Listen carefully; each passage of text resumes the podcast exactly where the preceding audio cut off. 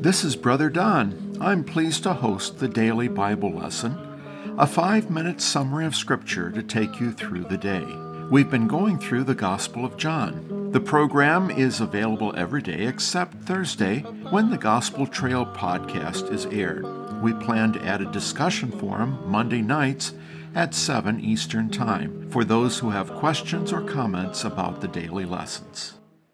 For exact times and location, visit our website pgn.church and check with the calendar in our office. Have a great day.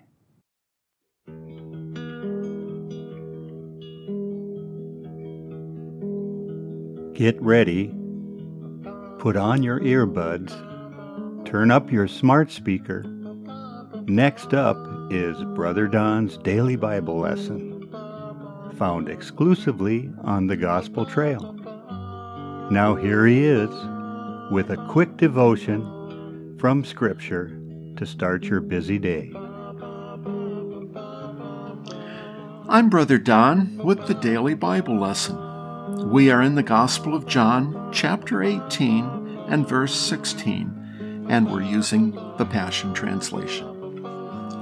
The disciple Peter sees a servant girl guarding the gate and convinces her to let him in. Aren't you one of his disciples? To which Peter answers, No. It was cold, and the soldiers and guards made a charcoal fire to keep them warm. Peter joins them, and one of the guards asks, Aren't you one of the disciples? Peter swears and says, I am not. Then a relative of the servant whose ear Peter cut off says, I saw you out there in the garden with Jesus. And Peter says for the third time, No! And a rooster crowed. Peter heard the prophecy by Jesus, yet had pledged to be faithful. How could he leave that promise behind and deny the Savior?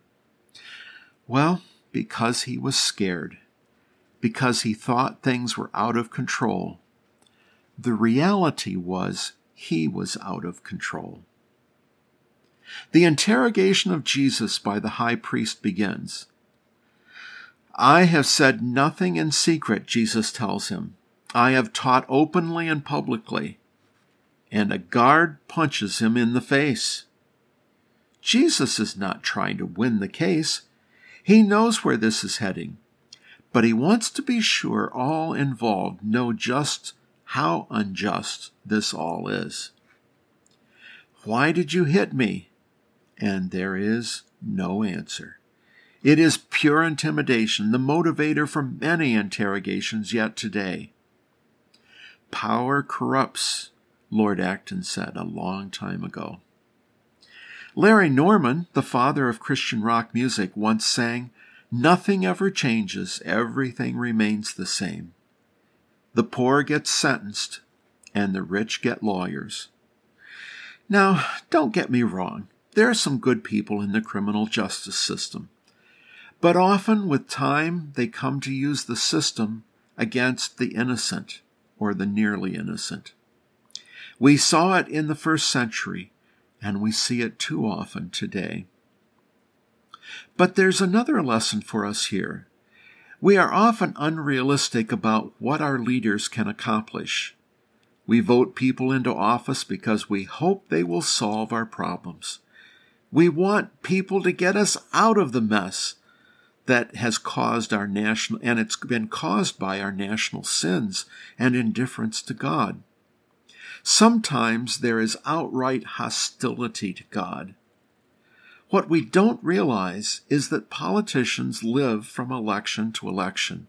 The bottom line for too many in political office is to do whatever it costs to stay in power.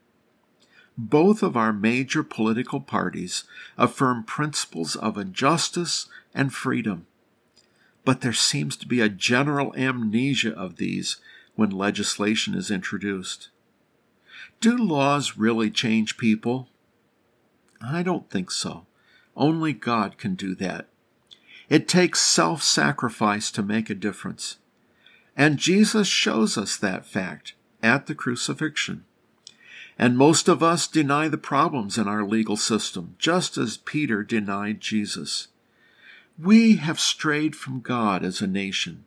We no longer affirm the Christian faith as the basis for our national values. It may be costly to speak up, but we must challenge the twisted world view that surrounds us and take the less traveled road, the narrow road, the gospel trail that leads to a better society and ultimately to heaven. This is Brother Don. Listen every day for the daily Bible lesson. May God be with you, guide you, and give you perfect peace this day. Amen. The Gospel Trail Live, Thursdays at 1 p.m. Central Time. Join us at 720 820 1290 or at our website, Meeting Room at pgn.church.